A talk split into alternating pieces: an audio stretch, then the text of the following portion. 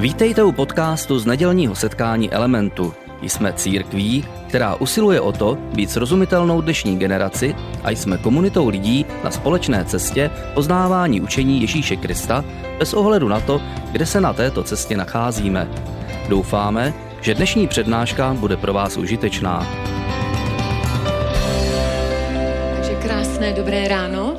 Advent je tady. Eh, je tady se vším všudy s tím krásným a někteří na to řeknou bohu dík. A je tady i se vším, co do něj nepatří a někdo na to řekne bohužel, protože nemá ty věci rád. A my jsme na tom našem adventním věnci zapálili dneska první svíci a budeme tak svědky toho, jak to světlo postupně bude sílit v tom očekávání, které si připomínáme o Vánocích. A myslím si, že to je krásný symbol. To světlo bude sílit. A ještě se k tomu krásnému symbolu dneska dostaneme.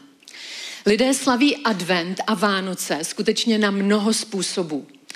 Dodržují nejrůznější tradice a ty tradice dodržují častokrát, protože je viděli například ve své rodině a nebo naopak nedodržují žádné zvyky, žádné konkrétní zvyky a de facto neví moc, co s tím vánočním časem udělat. Vánoce jsou pro ně jako taková, uh, taková dekorace, kterou neví, kam by vlastně měli postavit. A někteří lidé dokonce s hrdostí a, a patřičně nahlas říkají, že oni Vánoce nepotřebují a odjíždějí je slavit, nebo spíš bych měla říct neslavit, pod palmy ale netuší, že když odjíždí pod ty palmy, takže jsou tomu vánočnímu příběhu symbolicky mnohem blíž, než jsme my ostatní, kteří zůstáváme v té krajině Josefa Lady, který vlastně nakreslil české Vánoce zahalené do sněhu. Ten vánoční příběh se odehrál pod palmami. A my žijeme v době, kdy skutečně každý může Vánoce slavit, jak chce. A i v mé širší rodině vidím lidi, kteří slaví a potom vidím lidi, kteří neslaví. A já sama už jsem si před léty rozhodla, rozhodla jsem se o tom, jak Vánoce budu slavit, jaké tempo jim udám, jakou intenzitu, takže jsem dlouhodobě s Vánocemi úplně v pohodě a jen tak mě něco nerozhází. Ale přeci jenom je tady jedna věc, která mě každý rok napadá a častokrát se mi do mé mysli vrací několik otázek. Mně nevadí, když Vánoce neslaví nevěřící lidé. V naší sekulární společnosti mi nevadí, když lidé si nepřipomínají narození Krista. A je také pochopitelné to, když vlastně lidé nemají rádi ten zhon, nemají rádi ty, ten stres, ty horečné přípravy. A taky dokonce rozumím tomu, když někteří lidé nemají rádi to, že se neustále opakuje jeden příběh takovou tu rutinu. To, co mě ale není jedno a co si každý rok vlastně v sobě nějak eh, ujasňuji a urovnávám, je to, že se ptám na to, jak my křesťané, my, kteří následujeme Ježíše, slavíme tu adventní dobu, potažmo Vánoce. A napadají mě některé otázky. Můžeme si dovolit, dovolit Vánoce neslavit a skipnout je tak, jako to dělají někteří lidé v našem okolí? Můžeme si dovolit nemít žádné tradice ani symboly, které by nás v tomto období provázely. A někteří lidé na to jdou sofistikovaně, nebo někteří křesťané a říkají, my přeci máme Vánoce s Kristem každý den. Ale opravdu je máme každý den? Je to opravdu tak? Můžeme si jako křesťané, jako církev dovolit odstoupit od toho historického liturgického kalendáře, kdy křesťané slaví ty důležité momenty a začíná právě narozením Krista. Můžeme odstoupit od této tradice? A poslední otázka, která mě častokrát napadá, když se procházím prostě v prosinci během adventu a jsem mezi lidmi, tak si říkám, když nebudeme připomínat a slavit události vtělení Božího syna my, kdo tedy? Kdo je bude slavit? A já osobně věřím, že máme mnoho dobrých způsobů, jak Vánoce a adventní dobu můžeme slavit. Každý rok se v elementu snažíme o to, aby jsme ten příběh oživili a aby jsme v něm našli trošičku nového údivu.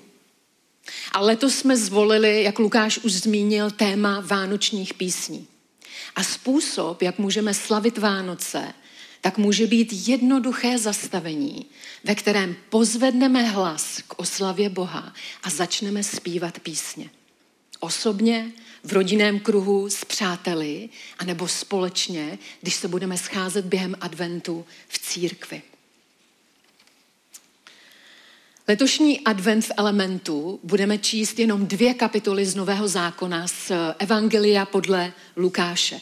A společně se budeme nechat inspirovat postavami, které pozvedali svůj hlas k oslavě Boha.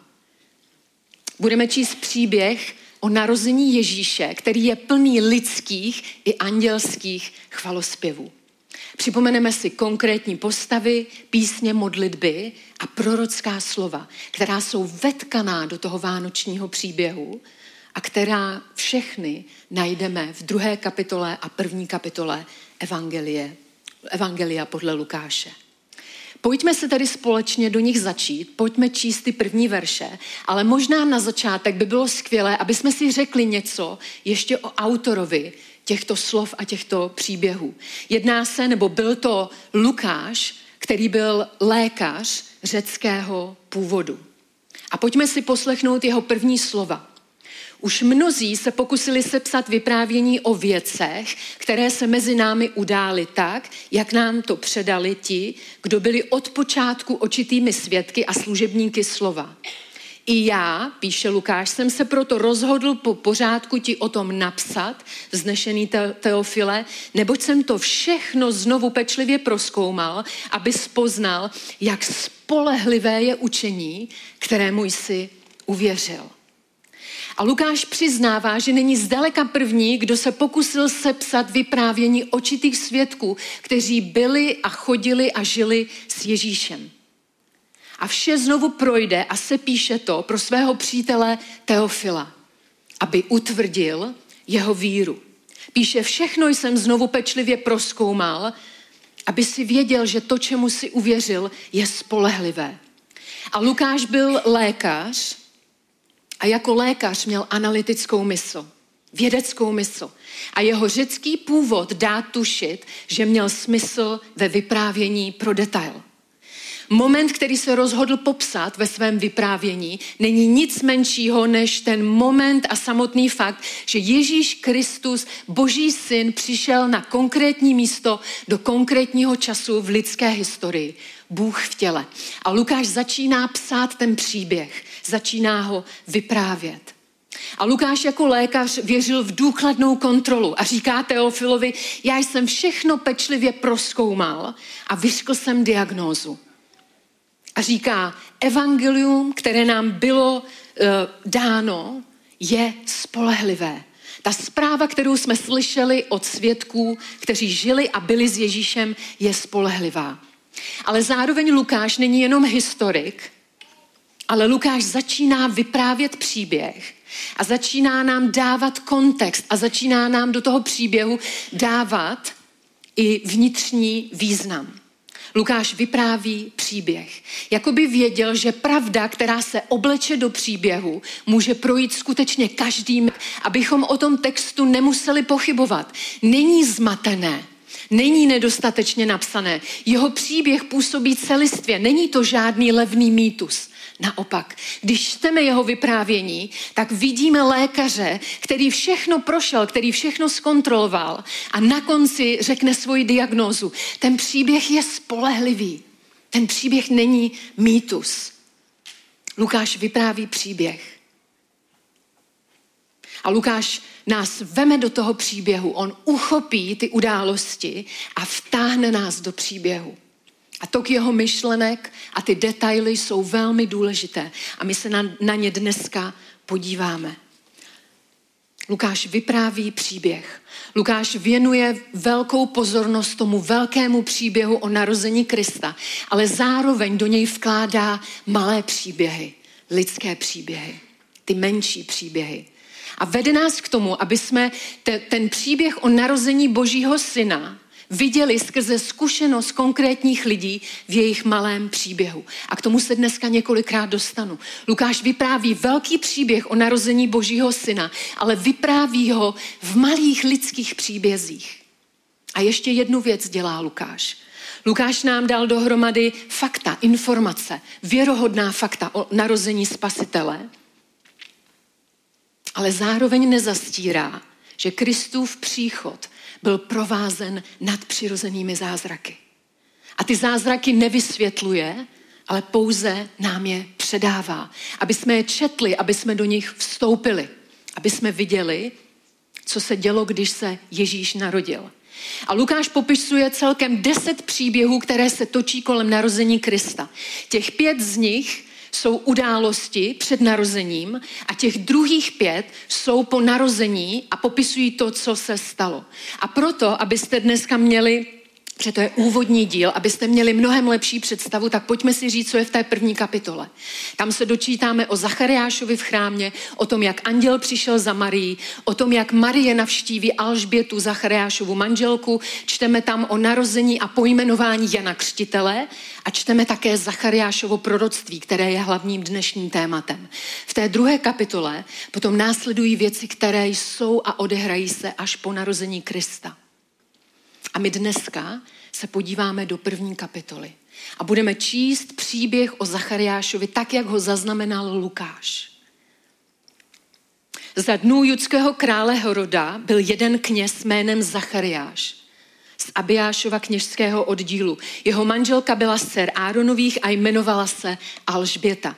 Ačkoliv byli oba v božích očích spravedliví a žili bezúhoně podle všech hospodinových přikázání a ustanovení, neměli dítě. Alžběta byla neplodná a oba už byli v pokročilém věku. Před malou chvílí jsem řekla, že Lukáš vypráví velký příběh, ale zároveň zmiňuje malé příběhy. A Lukáš otvírá svoje vyprávění o narození Krista malým tichým zoufalstvím, které bylo přítomné v životě Zachariáše a Alžběty. Neplodnost téma, které se neslo izraelskou historií po věky. Neplodnost, která v té náboženské kultuře znamenala viditelný důkaz chybějící boží přízně. Zachariáš byl člověk, který, kterému nebylo dáno, aby měl dítě. A dál Lukáš pokračuje. Jednou, když přišla řada na jeho oddíl, Zachariáš konal před Bohem kněžskou službu. Podle zvyku kněžského úřadu na něj padl los, aby vešel do hospodinova chrámu a obětoval kadidlo. V čase zapalování kadidla se venku sešlo velké množství lidí k modlitbě. To slovo jednou, které, o kterém Lukáš píše, nám je předzvěstí rutiny je předzvěstí toho, co se opakovalo. Zachariáš byl kněz, byl věrný, byl svědomitý, pravidelně sloužil a konal své povinnosti před lidmi i před Bohem. A Bůh začíná tvořit něco nového v jeho životě v té rutině. Když je v chrámě, když je v práci, když má směnu. A Lukáš pokračuje. V tom se Zachariášovi ukázal hospodinův anděl. Stál vpravo od kadidlového oltáře. Když ho Zachariáš spatřil, byl ohromen a přemožen strachem. Nevíme, proč je to tak důležité, ale anděl stál vpravo. A Zachariáš dostal strach. Zachariáš byl ohromen a přemožen strachem. A anděl mu řekl, neboj se, Zachariáši, tvá prozba byla vyslyšena. Tvá manželka Alžběta ti porodí syna a dáš mu jméno Jan. Budeš se z toho radovat a veselit a z jeho narození budou mít radost mnozí, neboť bude v hospodinových očích velký. A anděl pak dál pokračuje a mluví o Janu Křtitelovi a říká, to je ten, který připraví cestu. A pak píše Lukáš dál. A vidíme, že Zachariáš chce duch, důkaz. Říká, podle čeho to poznám? Vždyť jsem stařec a moje žena je stará, je v pokročilém věku. Zachariáš považoval to, co mu ten anděl řekl, za tak neuvěřitelné, až to bylo vlastně k nevíře. Zachariáš si poslechl andělova slova a říká, jak se to může stát? A anděl říká, tvoje prozba byla vyslyšena. Bůh se podíval na tvoji službu a vyslýchá ji právě teď. Zachariáš se mnohokrát modlil za to, aby mohl mít syna, aby mohl mít dítě. A nedává smysl, aby jsme prosili Boha za něco, co nám příroda v uvozovkách nemůže dát a nevěřili jsme ve stejnou chvíli, že Bůh může zasáhnout. Zachariáš se mnohokrát modlil za to, aby mu Bůh dal potomka. A možná se za to modlil už kdysi, už dávno. Ale teď byl už ve svém stáří a pokaždé, když se podíval na svoje tělo a tělo jeho ženy, tak viděl, že už to není možné. Říkal si, I am done, finito, konec. A anděl přichází a říká, budeš mít syna. A Zachariáš se tomu diví a nevěří. A ta andělová slova nebyla pouze pro Zachariáše, to nebyla jenom taková privátní message. To nebyl jenom osobní vztah, to byla zpráva pro celý národ, pro celý Izrael. A je to zvláštní, je to takový zvláštní paradox. Někdy Bůh promlouvá do našeho života, ale zároveň má na mysli celý svět a naše město a náš národ. Je to zvláštní paradox té neprivátní víry. Anděl říká, budeš se z toho radovat a veselit. To je ten malý příběh. Ale potom to bude mnoho lidí, potom to bude celý národ. Protože se ti narodí syn, který připraví cestu tomu velkému příběhu. Samotnému Mesiáši. A přemýšleli jste opravdu o tom někdy, co znamenaly ty pochyby Zachariáše? Co opravdu znamenalo, když Zachariáš pochyboval, jestliže Bůh není schopen obnovit přirozené pochody v těle mojí ženy, jaká je pak naděje, že může vykoupit celé stvoření z pout porušitelnosti? Je to důležitý moment a ve hře je mnohem víc než neplodná Alžběta. A Lukáš pokračuje. Anděl mu odpověděl, já jsem Gabriel, který stojí před boží tváří. Byl jsem poslán, abych k tobě promluvil a oznámil, oznámil ti tu radostnou novinu, protože jsi neuvěřil mým slovům, která se ve svůj čas naplní. Hle, budeš němý a, nepromluví, a nepromluvíš až do dne, kdy se ty věci stanou.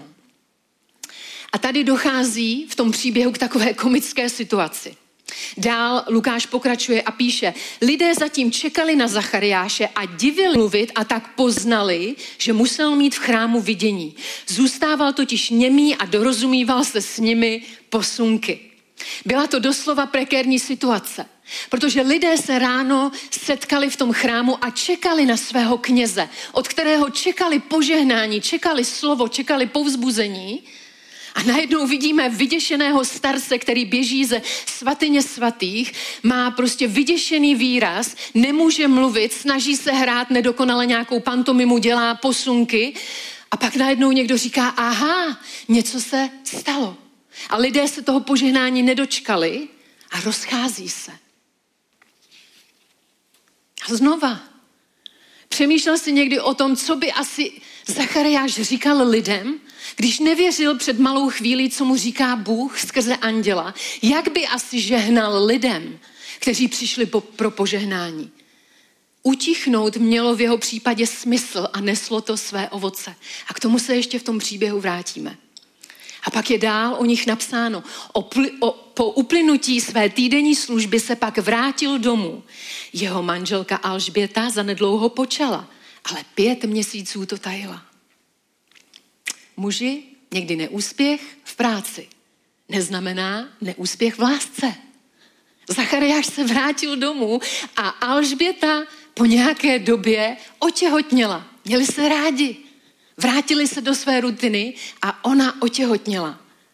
A potom se Lukáš eh, udělá, takov, eh, Lukáš udělá odbočku a věnuje se Marii, ale my budeme pokračovat od 57. verše se Zachariášem. Alžbětě se tehdy naplnil čas k porodu a porodila syna. Když její sousedé a příbuzní uslyšeli, jaký hospodin prokázal své velké milosrdenství, radovali se spolu s ní. A pak je tam takový okamžik, kdy se v rodinách sejdou lidé a nad kalendářem se dohadují, jaké to miminko bude mít jméno. A tak se všichni sejdou a říkají, to bude určitě Zachariáš. A Marie říká, ne, ne, ne, to bude Jan. A oni se otočí na Zachariáše a ten je ještě v té chvíli němý. A možná si říkali, Alžběta to má moc pod kontrolou, pojďme se zeptat, co si myslí jeho otec. A Zachariáš se snažil prostě napsat na nějakou tabulku, to poselství, bude to Jan, to řekl anděl. A v tom se otevřela jeho ústa, rozvásal se mu jazyk a on dobrořečil Bohu. A lidé v jejich blízkosti najednou viděli, že se děje něco, nepřed, něco ne, neobyčejného. Starý muž, který byl němý pro svoji nevíru, najednou otvírá svoje ústa a začíná prorokovat. A Lukáš říkal, Zachariáš byl slova. Tak vám musím říct, že Zachariáš říkal pravděpodobně stejná slova, která, která říkal jako kněz, ale s tím rozdílem, že držel ve své náruči Jana, že držel dítě, že držel fyzicky zaslíbení, kterému Bůh řekl, budeš mít syna, já jsem vyslyšel tvoji prozbu. Takže slova, která si dneska přečteme jako ta hlavní, jako ta klíčová, tak nejsou od profíka kněze, ale jsou od člověka, jsou od starce, který najednou drží to boží zaslíbení fyzicky ve svých rukou a začíná prorokovat.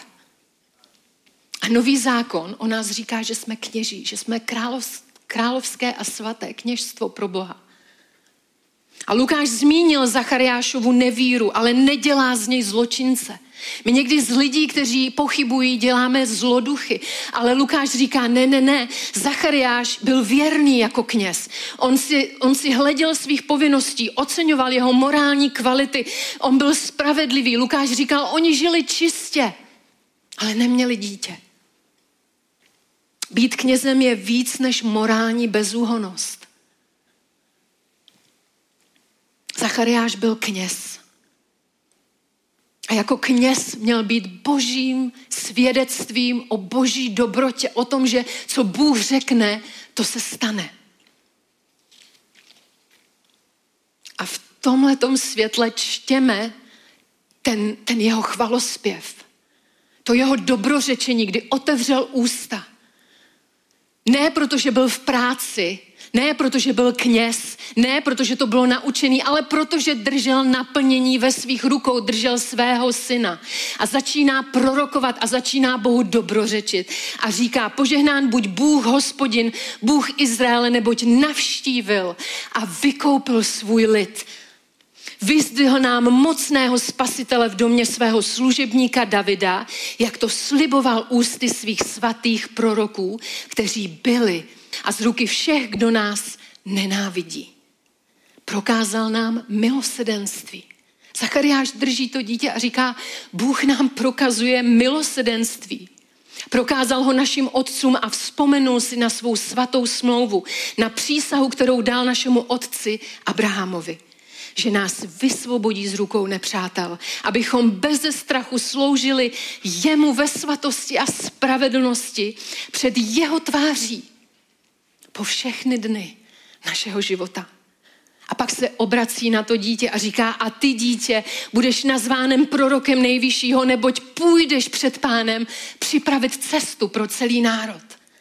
Lidem budeš ohlašovat, že přichází Bůh zachránit a odpustit jim všechna provinění.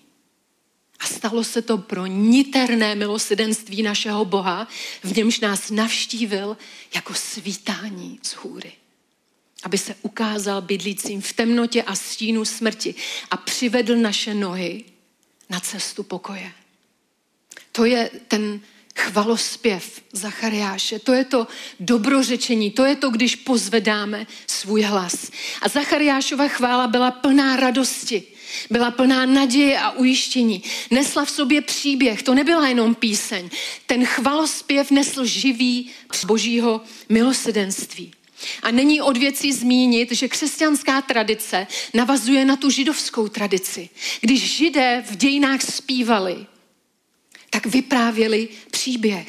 Duchovní židovského národa během pohrom a během těch zoufalých situací, ve kterých po staletí židovský národ stál, učili ten národ zpívat a tančit. Bojovat proti zármutku zpěvem a tancem. Byl to jejich boj proti beznaději.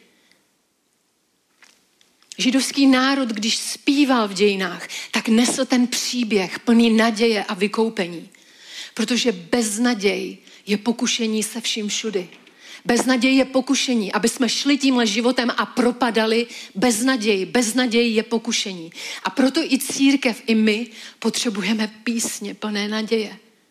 A dovolte mi říct, že radost není jenom emoce. Radost je nebeská kvalita. A poštol Pavel říká, v našem srdci se rodí radost z Ducha Svatého. Radost je třeba hledat. Radost je potřeba jí dávat prostor v životě. A radost a útěcha je základním rysem všech křesťanských vánočních písní.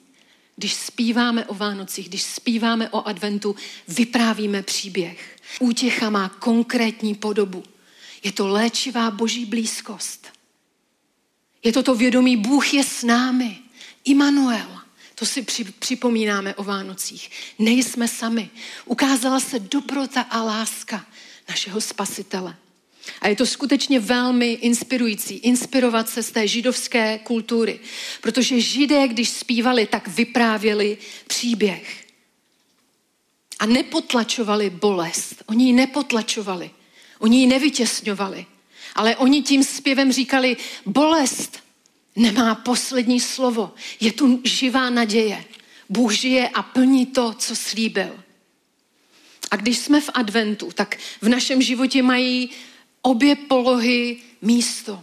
Když tiše doma zpíváme, ty drobné pravidelné chvalospěvy, když jdeme každým dnem, ale zároveň se můžeme připojit k těm vel, větším, velkým oslavám a můžeme zpívat společně v církvi, můžeme zpívat v rodinách, můžeme zpívat ten vánoční příběh.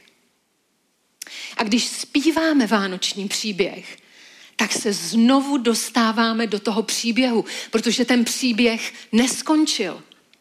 Stojíme stále v otevřeném příběhu. Pro mnohé lidi, kteří jsou kolem nás, které potkáváme během adventu, je Bůh minulostí. Nevidí žádné spojení se současností. Proto potřebujeme písně, které Boha vrátí zpátky do přítomnosti. Během tohohle toho adventu si přeju, aby jsme inspirovali lidi. Aby jsme inspirovali. Potřebujeme písně, ve kterých se lidé budou nacházet, které budou vyprávět náš příběh. My nemáme ten příběh Izraele, ale my vyprávíme příběh, nás spasil. Tím zpěvem se vracíme a dostáváme do toho příběhu. A cash element, cash naše církev, inspiruje během adventu k tomu, aby se lidé znova zamysleli nad tím, co je tím skutečným poselstvím. Kež když budeme zpívat a lidé budou v naší přítomnosti, kež cítí tu naději. Kež, kež cítí ten příběh. Chtěla bych, aby jsme si i uvědomili, že ten příběh není jenom pro nás. Když anděl přišel za Zachariášem, tak mu říkal, ty se budeš radovat, protože boží slovo se naplní ve tvém životě. Ale ten příběh je pro mnohé. A Lukáš mluvil něco o tom, že máme pozvánky a můžeme lidi zvát do elementu, jako do místa, kde zpíváme ty vánoční chvalospěvy. Kež tenhle advent pochopíme, že ten příběh není jenom pro nás. Pro nás osobně, pro naši rodinu, pro naši církev. Já jsem na začátku řekla, že mi nevadí, když lidé neslaví Krista, jeho narození. Ale myslela jsem to tím, tak, že když ho neznají, tak jak ho mají oslavovat. Já bych si přála, aby každý o adventu mohl ucítit něco z té naděje a boží lásky, kterou si o adventu a o Vánocích připomínáme. Pojďme o adventu v elementu zpívat. Pojďme zpívat s vírou a pojďme Bohu v těch písních vyprávět příběh o naději, o spasení, o boží dobrotě. Nechme se dneska a v těch následujících dnech inspirovat Zachariášem. že to nebylo prázdné zpívání. Ale Zachariáš byl naplněn duchem svatým a dobrořečil Bohu a pozvedl svůj hlas. A všichni, kdo ho viděli, tak byli povzbuzeni a říkali, jsme součástí něčeho většího. Pojďme zpívat v elementu, pojďme zpívat ve svých rodinách, pojďme zpívat v autě, když jedeme do práce, pojďme zpívat a vyprávět příběh.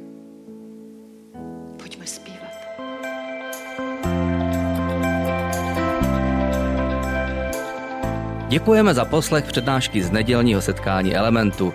Budeme rádi, když nás navštívíte také naživo, a to každou neděli od 10 hodin ráno v kině Biocentrál v Hradci Králové.